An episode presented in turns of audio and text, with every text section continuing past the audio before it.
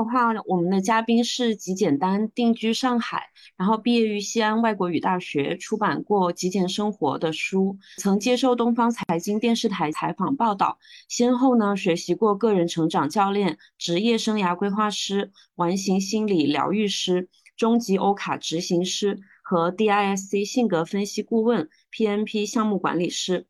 二零一九年八月份开始呢，丹丹从企业离职开始自媒体之路，两年半的时间出版了自己的第一本书，然后现在的话是在上海有一个全职办公室和一名全职搭档，为上千的学员做过个人成长的咨询。目前的话专注于女性个人成长，为成长道路上的宝妈女性，想要做个人 IP 的女性，解决突破卡点。赋能蜕变，收获财富力量的人生。FreeLab 想要了解的是，丹丹是怎么从新媒体打工人成长到如今能够为他人赋能的成长教练，以及如何在自由职业的道路上进行个人能力的定位以及挖掘。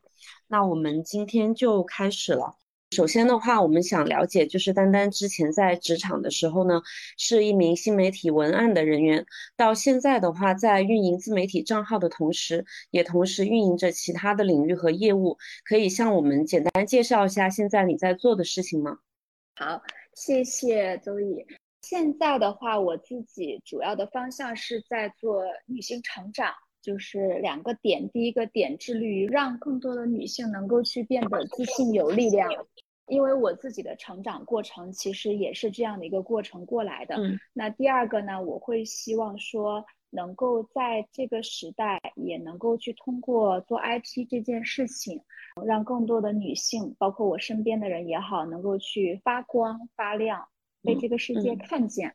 这个时代已经不一样了，那这是我目前在做的事情。另外，我们主要在做一些课程，还有咨询两个维度。课程的话，可能就偏向于女性成长，然后偏向于自己 IP 的一个成长打造。因为我自己也是从零到一，从职场到自由职业，从自由职业到创业者的这样一个过程，也是经历了这样的过程，所以挺想去做这两方面的事情。因为我看好像你这边课程的类型种类也比较多，是具体有哪一些呢？课程的话。今年开始的时候，就是我一直也在不断的去成长，所以定位也在成长。那今年的话，目前主要是两类课程，我现在两大定位，一个就是女性的内在力量觉醒课，让更多的女性去变得自信、勇敢、发光、敢做自己。那另外一类就是 IP 的打造课，让更多的女性通过在这个时代，通过 IP，通过品牌，能够去过一种更自由的生活吧。想问一下，因为之前的话，咱们这边是出过一本极简生活的书，因为我看过，好像我们之前的话也接受过一些采访，像极简然后整理这方面的内容也有在做吗？课程没有在做，但是会分享一些极简方面的知识，因为我觉得极简其实它也是一种方式嘛，它会让我从一个不知道自己要什么的状态里面，通过极简的这个工具，真正的去筛选出来我想要的是什么。包括极简这种理念，其实我也会加在课程里面，因为我觉得它对我的影响还是蛮大的，让我在迷茫的时候能够去找到一条出路。对，但如果专门去做极简、专门做整理的话，呃，这一块是没有在做的，因为我自己动手能力也比较差，做不了整理。明白。嗯。然后好像这边的话还有在做像写作的这种培训班是吗？啊，写作现在没有专门再去做班，这个是我在刚出来的时候，大概一九年的时候我在做写作班。现在的话，在写作班的话，其实是它是加在这种 IP 训练营里面的，因为内容输出，呃，确实是 IP 的一个必备的能力嘛，尤其是知识 IP，它是放在这里面的。所以总体来说，还是比较聚焦在个人成长的这个方面了。对的，聚焦在女性成长跟女性成长，然后帮助女性去打造 IP 这件事情。那我想问一下，就是您二零一九年的时候从企业离职，然后当时的话是什么样的一个契机决定离开呢？离开的当下已经决定要做一名自由职业者吗？我觉得我当时二零一九年的时候，我离职的原因其实非常简单哈。我觉得很多人会有各种各样的，就是大家每个人有不同的形式。那对于我来讲的话，我会觉得我的离职就非常简单。有一天，我觉得可能在连续加班了很晚之后，然后有一天，好像是因为一个什么事情，具体的事情不记得，但是我当时有一种巨大的委屈感，太辛苦了，太累了，就是我不知道我做这件事情的意义是什么。然后当时好像跟老板吵了一架，我当时就去跑在那个旁边那个楼梯道，然后就大哭了一场。那哭就在我哭完的那一刻，我觉得。那一瞬间，就是我觉得，哎，我要走了。人的一个决定，好像就看起来，其实我觉得挺突然的，怎么就哭了一场，就决定要走了？但我觉得好像又是冥冥之中注定，就是在那一刻，我觉得我不干了，没有任何事先的准备，我觉得我不要，我不要去做这件事情了。嗯，所以后来我就跟我就我就提了离职，决定了之后其实还好，但是在决定之前可能想过很多次。就觉得哎呀，有各种不舍呀，职场有稳定的工资还不错，嗯，你一年赚二三十万其实也还不错。嗯，另外一方面，如果你真的出去了的话，你可能要换工作，或者是要做自由职业者。之前偶尔飘过这样的念头，但真正去下决定，并不是一个理性的分析，只是某一瞬间的一个感受，所以我就离职了。呃，离职之后呢，其实我并没有想着立即要去成为一个自由职业者。我当时的想法就是，也许是换一份工作，对吧？因为没有没有这种概念。某一个瞬间，我会觉得说，哎，也许去试一试呢。啊，我可以去做一个月，做两个月试一试。如果不行了，我再回职场。嗯，我觉得是这个想法，就是一切看起来都是非常的不经思考，但现在回头来看，又觉得一切就是。冥冥之中的注定 的，因为我是一个比较感性的人，但我我觉得我自己觉得我人生中很多大的决定，我去哪座城市，我离开西安来上海，然后跟我老公结婚，还有我要去成为自由职业者，包括从自由职业者后来到创业，我觉得我的每一次人生决定其实都是我的感性的决定，但没有一次是错的，所以我觉得还是要相信自己的感觉。对，现在我也是这样，就是。做决定不靠理性分析，就是百分之百相信我的直觉。因为我之前也采访过其他的人，好像在离职的当下，很多时候就是一些突发的事件。但是不是，其实，在之前的话，也有一种，就是可能在职场会比较心累啊，然后或者是说一些累积的东西，只是可能到那个决定的当下，就是压倒骆驼的最后一根稻草。会的，会的，我觉得说这种感觉其实非常对，就是可能无数个日日夜夜都想过，就是没有那个勇气。呃，人生一辈子五六十年，上学考高分，找好工作，然后升职加薪，嫁人，然后生小孩，就好像一辈子也就这样了。如果这样下去，我能预知到未来嘛？那就是升更高的职，然后加更高的薪。但可能就是，就像你说的，嗯，有一刻，也许那只是一个小事件，也许是压死骆驼的最后一根稻草。哎，他就到那里了，但之前不是毫无预兆的哈，也只是之前比较怂，嗯，真的就是得给你来了一个事件，OK，你就上吧，就就不要干了，就突然之间有一个力量推了你一把，对对对，就那种愤怒的力量，平时你觉得不敢，但是在那一刻你觉得那种生气、那种无奈或者那种失落，那种感觉超过了、压过了理智，所以看来人还是需要去逼一把的。对，会的，会的，就是有时候情绪它也是一种巨大的力量，就身体的本能或者是人，我会觉得它会带我去到很多非常智慧的地方。所以其实当时提离职的当下的话，是也没有一个比较明确的计划。但是我看你好像在离职之后的话，两年多就出了第一本书嘛。那之前的话有一个写书的计划吗？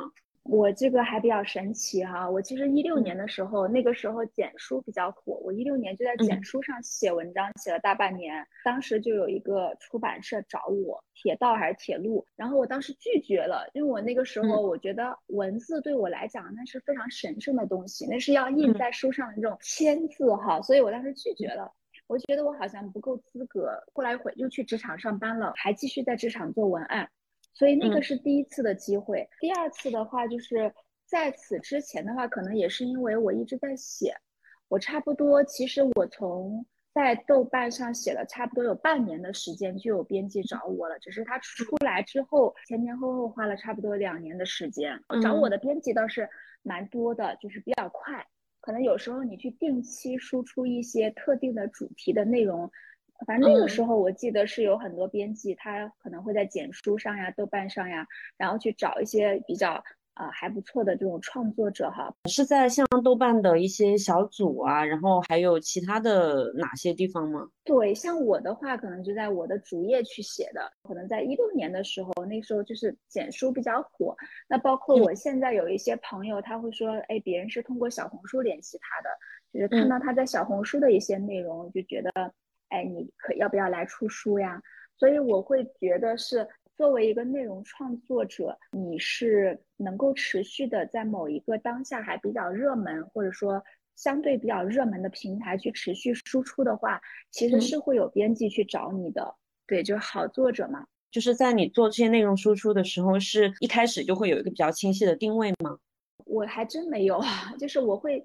处在一种就想写什么就写什么，但我最后看了一下我写的类型，大部分第一就是我的真实的生活，然后第二个类型就是偏向于断舍离、极简这一块儿会比较多一些，就是自己比较感兴趣又擅长的一些领域是吧？啊，对的对的，就是你感兴趣的去写真实的，写着写着也就擅长了，对。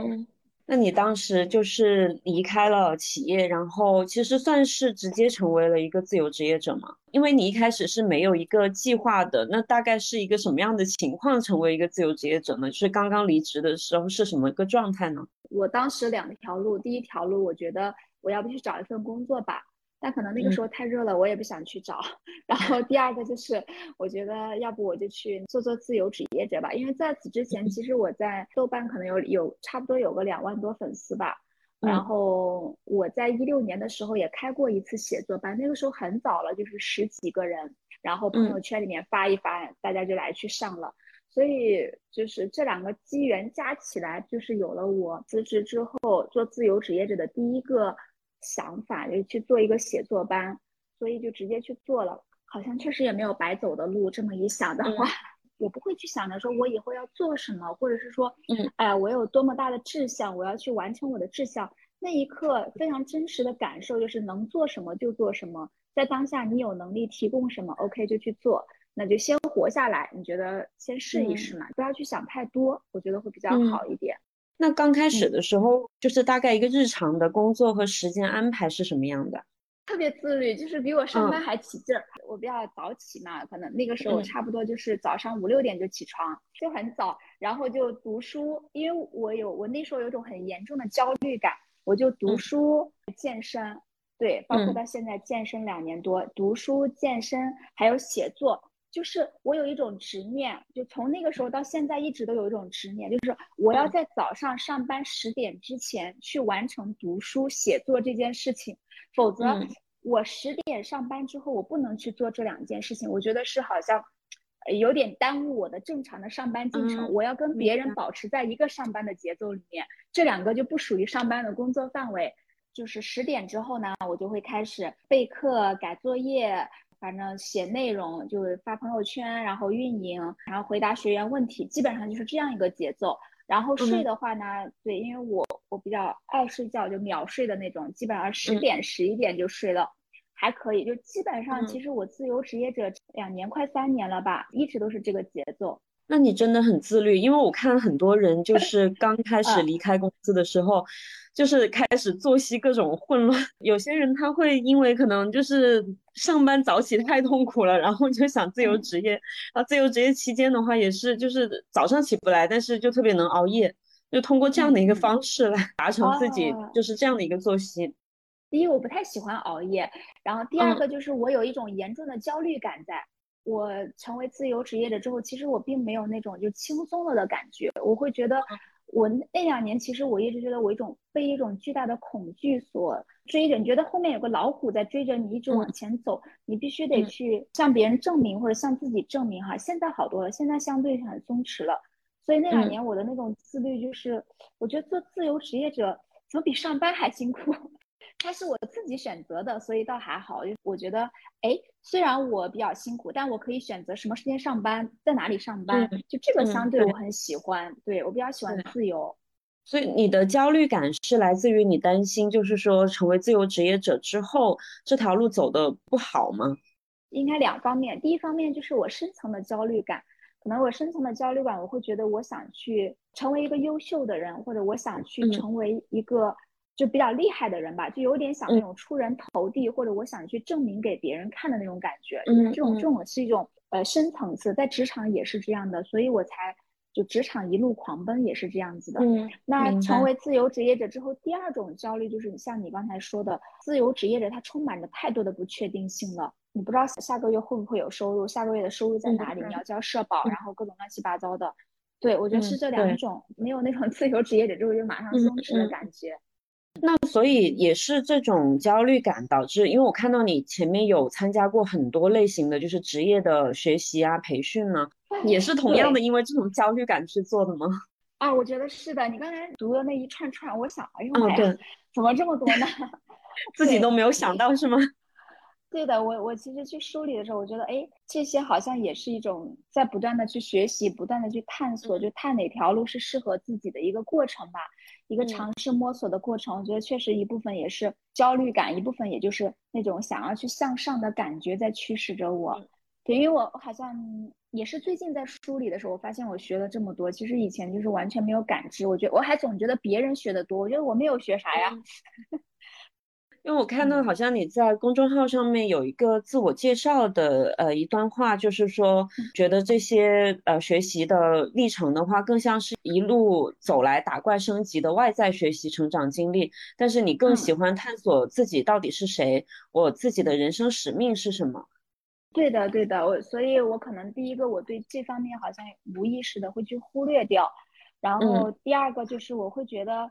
确实，对我来讲最重要的就是我到底是谁，我想成为谁。这个问题怎么说呢？如果你没有去探索，我觉得一辈子不探索也挺快乐的。但是有时候你开始探索之后，你就会总想要要去要一个答案。自由职业者两年的时间，其实也有点相当于说我在去要这个答案。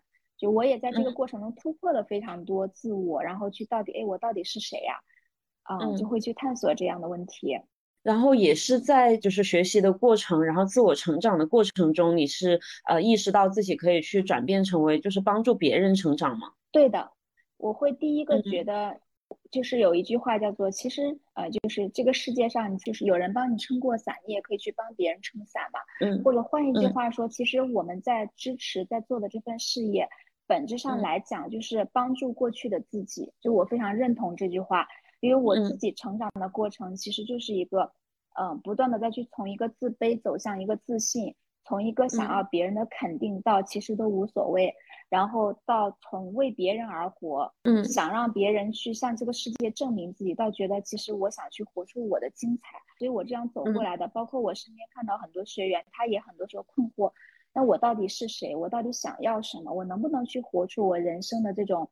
丰盛呀，嗯，这种绽放呀，活出我的温柔，活出我的勇猛，就是这些东西，我觉得是需要去探索的。因为有时候，不然，当你有一天行将就木的时候，离开这个世界，你发现这一生最委屈你的人，居然是你自己，那种感觉应该挺糟糕的。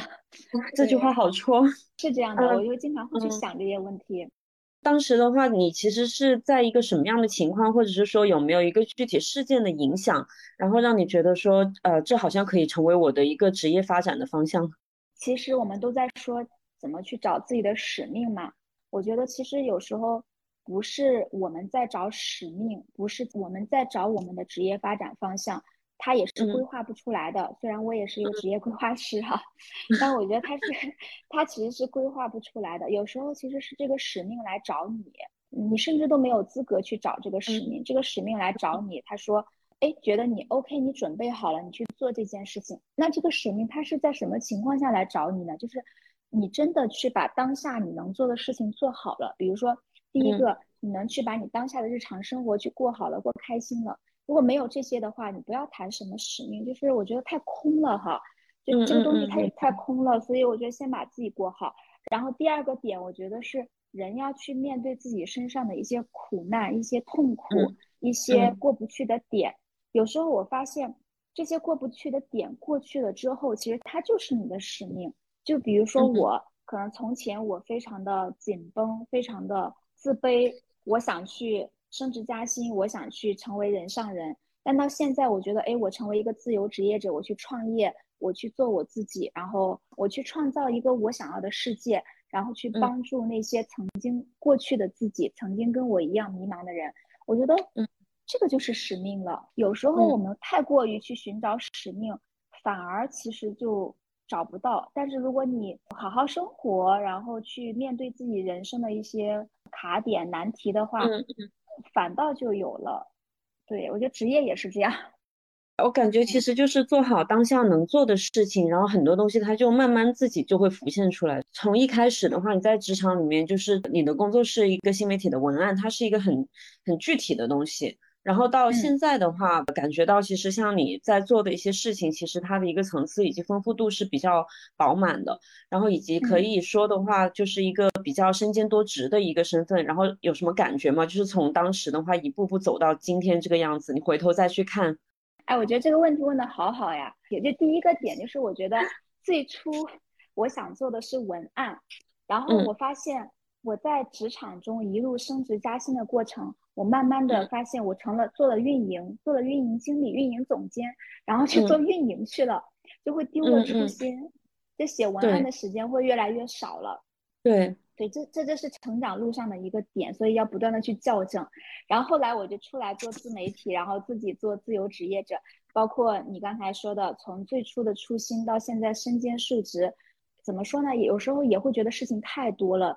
几个点，第一个点就是还是尽量能够去，就在内容这一块，我还是真的要再抽时间去做，但确实很赶很紧，就是嗯，这个是事实哈。然后第二个点就是。身兼数职之后，我会在这个过程中明白一个道理：有时候你想去做一个更大的事业，不只是去做一个小范围的那种比较快乐的状态，那就意味着你的生活中要去面对一些你所不喜欢的事情，或者一些繁琐的事情。就像任何一个工作，它都会有不喜欢的一面、繁琐的一面的。就接受了这种呃身兼数职，然后比较繁琐、各种各样的事情的状态。然后第三个点，我觉得就是协作吧，在这个过程中，你能不能去找到合适的人，然后把它放在合适的位置上？其实这个某一种程度上也是另外一种去成全别人、成就别人的过程。对对。从这三个方面来讲，其实就会好很多。包括我跟很多其他的自由职业者也讨论过，就是当大家把事情做得稍微大一点，有一些影响力的时候，没有时间做内容就是一个痛点。像现在这种就是多重身份、多领域发展的状态，就是你会除了刚刚提到的可能没有时间去做内容的话，还有没有其他的一些困扰？然后你是不是满足于这种状态呢？现在的话，我觉得我是处在一个相对来说比较往上走的一个阶段哈，那就意味着其实我以前是比较活在自己的世界里面的，但是现在我我会想要去把自己打开。然后让让这个世界看到我，包括以前其实有一些采访，包括那种我都会拒绝，因为我觉得我好像没把自己搞明白，所以我不太愿意出来。就现在就会觉得要去出去，就既然哎你是一个人生样本，你这么棒，那你就要让更多人看到可能性啊，这是一个点。然后第二个点的话，满足于现在的状态。现在状态我还没有能力很好的应付 所以还到满足的阶段。但确实，你问到这个问题，就是满足于自己目前的状态。嗯，我好像在每一个状态做的差不多好的时候，嗯，我都会去跳到下一个状态里面去。对，基本上不会停留太久，好像就是有点像劳碌命，就是要不断的往前跑的那种感觉。嗯，明白，明白。就是其实没有办法在一个呃相对稳定的一个状态，因为其实我理解的相对稳定的状态，就是其实你已经得到了你想要的一个东西，然后在这个时候的话，可能又缺乏了一点挑战，或者是说一些意义上面的一些东西，然后又想进入下一个寻找的一个阶段，是吗？一直会有的，所以我觉得自由职业者的两年的时间，与其说是在产出了一些内容影响了别人，我觉得。最大的受益者应该是自己。对我来讲，就像一场修行。就是你，我在这个过程中，比如说面对他人的评价去突破，面对不好意思收钱，面对收高价，面对一些你觉得人际关系的卡点，就是各种各样的问题去突破。所以我觉得收获最大的最终是自己，因为你有了更丰富、更可能性，然后没有边界，然后也有了很多挑战。对，我觉得会比在职场。更好玩、更深刻的体验、更广泛的体验。嗯，感觉就是那个词，就是教学相长。可能你在教授别人的同时的话，自己也能到能得到更好的提升。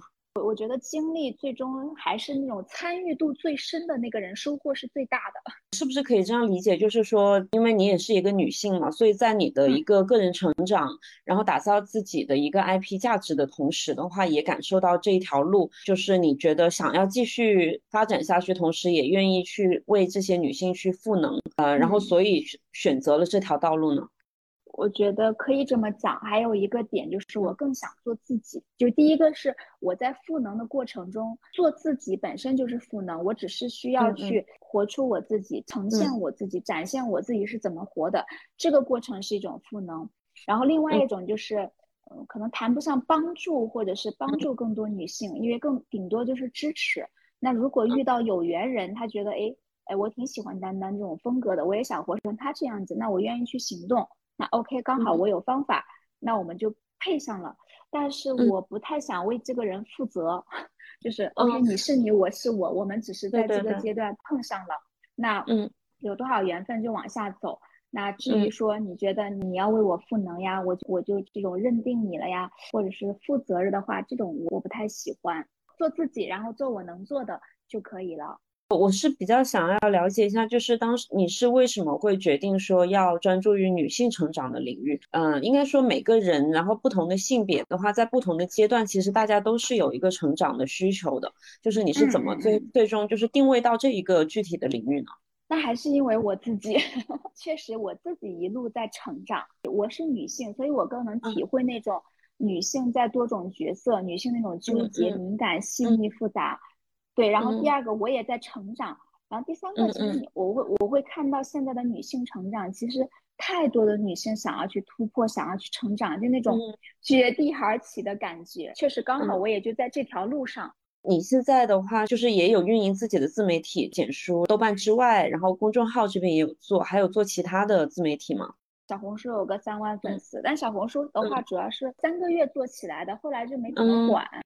就在 Free Lab 里面的小伙伴的话，也有很多人是在尝试或者是说正在运营自媒体的。你有没有什么运营自媒体的经验可以分享吗？有的，我来总结一下哈。第一条，我其实觉得自媒体最重要的，也许不是那个定位，而是真实的自己，有魅力、有个性的个人魅力的自己。所谓个人品牌，先做个人嘛，先把你的个个人的部分去呈现出来。所以我觉得是。有些小伙伴，大家可以在做自媒体的过程中，多去呈现真实的你，或者那个有点个性的你。比如说，你是偏向于温柔的，你是在上海生活，对吧？这种生活场景真实的部分，我觉得可以多去分享，因为这部分才是人跟人之间那种感受呢，人家能够去被你吸引。否则，你只有太多干货的内容，可能别人只对干货感兴趣，不对你感兴趣。对你感兴趣很重要。第二个点的话，我觉得还是回到内容的话，就内容永远是王道嘛。回到内容的话，就是你的这个内容可能是真的大家所喜欢的，然后能站在别人的角度，这个我觉得有很多方法哈。就大家就这个点，我觉得是我感触比较深的。然后第三个点，我觉得在运营的过程中有一个点叫做平台，就是你得去研究这个平台的运营规则。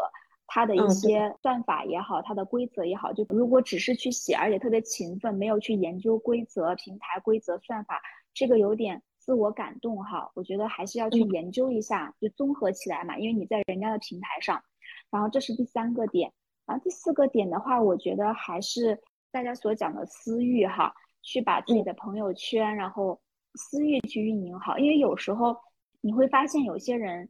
其实他的粉丝数没有多少，但是他的营收特别高，就是因为他的私域运营的好，而且他的产品设计的好，他不用有很什么上万的粉丝，有些人可能也就微信有个一万多粉丝，他可以一年他就可以到七位数、六位数、上百万的这种，所以我觉得这个就大家不一定要对粉丝数有执念，这种的话，它只是单方面的，但另外一部分就是。你的营收其实是你的销售，你的流量乘以你的转化率乘以你的复购率，对吧？那就是转化率其实很重要。那转化率的根本，我觉得还是回到第一个点，就是做一个有魅力的、有自己个人特色的人。就这个点，我觉得会很好。因为世界上就只要你是人，你就是你去呈现自己，你都会有粉丝。那当然也会有人讨厌你哈。真诚一点，或者是去多去呈现一些自己的想法、感受，这部分也比较重要。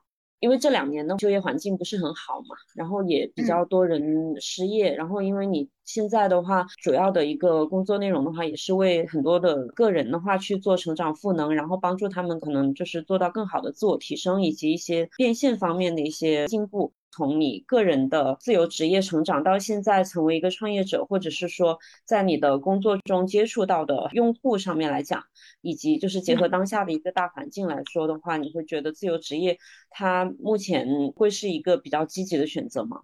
我觉得是的，分享一下我的感受哈。我觉得自由职业者是一个趋势，换一句话说，你去做你的个人 IP。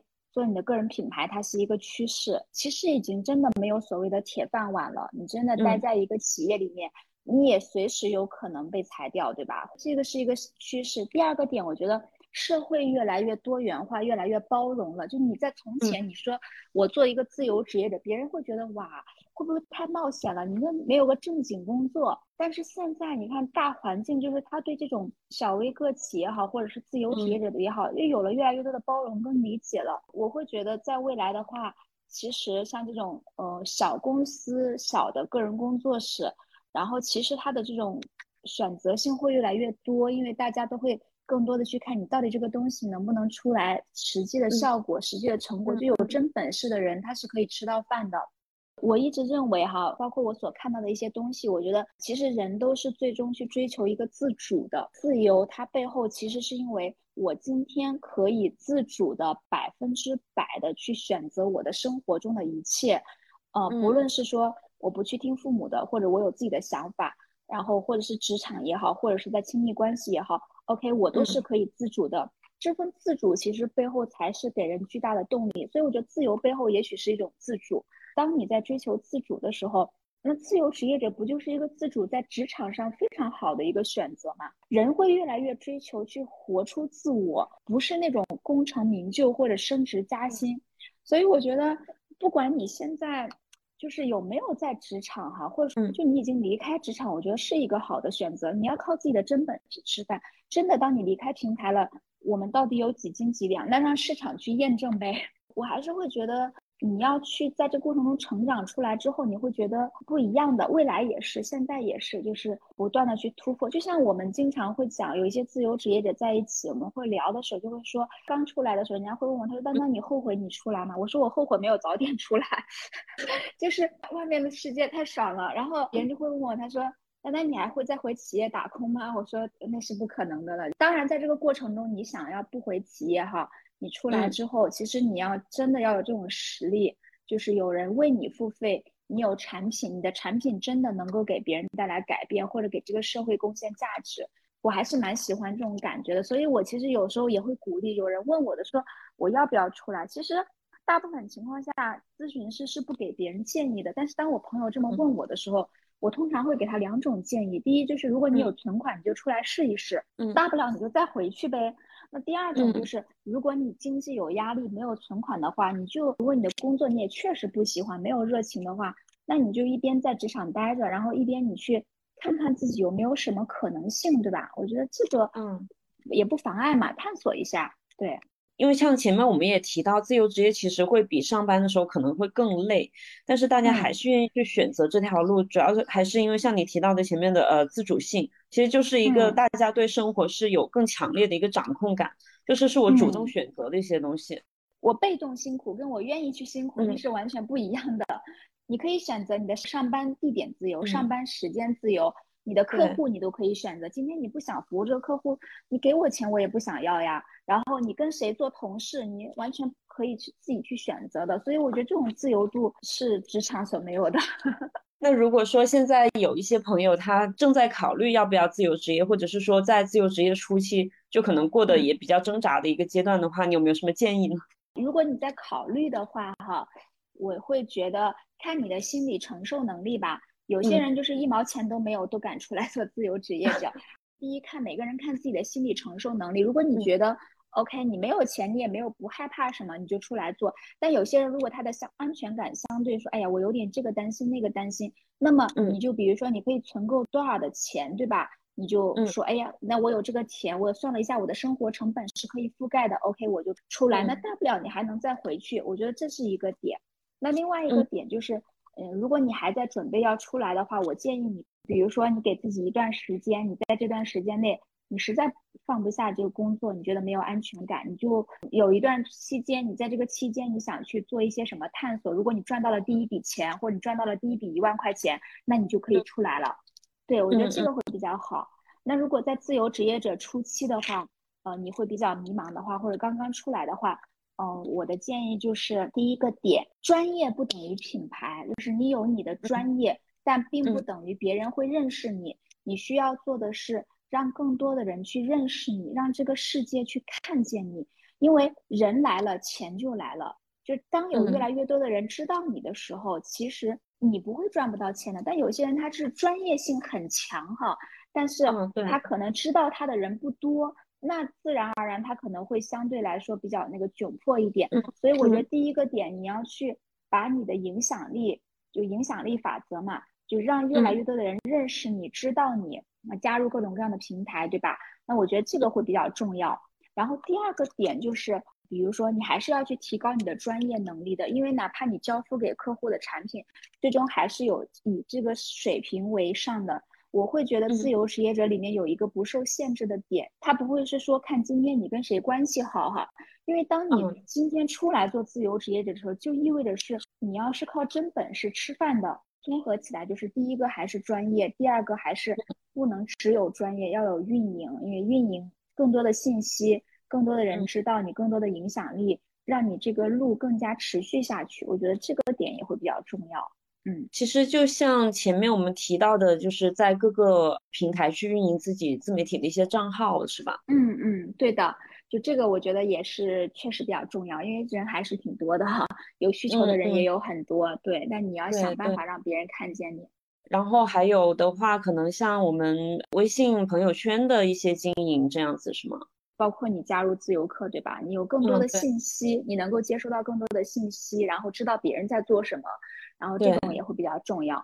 刚开始的阶段，你可能一个人的时候，你会有点觉得难熬，或者。不被理解呀，或者这种的时候，还是多可以跟这种自由职业者在一起，就大家都是一起共度难关。甚至有些人他比你早了一步，你可以找这样的人多聊聊。信心价值黄金万两，就信心更重要嘛。讲到我们自由课的时候，我想到了像这种社群呀，你就可以，其实里面更多的是一种能量，除了信息之外，一种能量。哎，原来有这么多人跟我一样。还有人已经做得很好了，OK。那当我有信心的时候，我其实更容易做好。这个点我觉得也也挺重要的。还有的话，就是因为其实很多人他在企业里面待久了嘛，就是他比较依赖平台，然后其实也会担心，就是说他。如果他想出来，可能就是厌倦了职场，但是他不知道怎么样去开始自由职业，他不清楚自己有什么天赋，有什么才能。就如果是这种情况的话，你们觉得怎么样去帮助这些人来找到自己的天赋呢？这种的话，哈，包括两个维度，第一个就是其实你自己可以去了解大概你的兴趣在哪里，哈。嗯，比如说你的观察，你你就比较喜欢做什么，你的业余时间都花在了哪里，然后你又比较擅长什么，周围人有没有对你评价说你这个人特别擅长做什么，就是可以静下心来去探索一下自己这一块，我觉得是可以去探索出一些东西的。然后这是一部分，那第二个部分的话，就是你要去，比如说一些市场上有一些什么测评呀，或者是这种 IP 定位，对吧？包括我们在做的事情，其实也是在做定位。这个人的定位到底是什么？这个点也很重要，就是把定位定好。当然，定位是会变的，但没关系。你要做的是当下你能够去做的事情。那有些人赚很多钱或者定位特别牛逼，那个跟你也没啥关系。所以我觉得这个点也比较重要。一个是自身的定位，自身的了解，周围人的反馈。第二个就是你可以去看到一些测评或者是 IP 一些做定位的方向。提到这一点，我感觉比较深，就是因为很多人他会去觉得说，可能某个领域他看到有些人赚到大钱，或者说某个市场他觉得这个利润很高，然后他就会去做。然后像这种情况的话，其实也蛮多的。对这个的点，其实就有点相当于我们在做定位的时候要去看到两个点。第一个，什么是你当下能做的，对吧？那人家赚了几千万，赚了上百万，但是你又不会，你也不擅长，这个跟你没有关系。就是第一，你要看你当下能做什么，而且什么东西是你能长期做的。你只是看到钱去做的时候，人很容易匮乏的，那你就不相当于你又回到职场给别人打工了吗？你只是换成给钱打工了而已。第二个点就是，还有一些人我所接触到的，他会对定位有一个执着，他觉得我定了我就不能变了。就是你的 IP 的定位其实跟着你这个人成长起来的，你的 IP 的定位就是你在这个阶段。就是像我当时做写作班，我现在没有在做写作班了。后来成长为做 IP 营，对吧？那这个其实就是一个定位的变化。那你就可以在这个过程中做你当下能做的，然后去定位，也不要想太远。真的时代变化太快了，最近一年能做啥就做啥，先让自己活下来，然后自己也感兴趣，在这个过程中快乐又有钱赚就可以了。然后边做边探索，你不用去对这个定位特别执着。就是这个也是我的一个感受哈。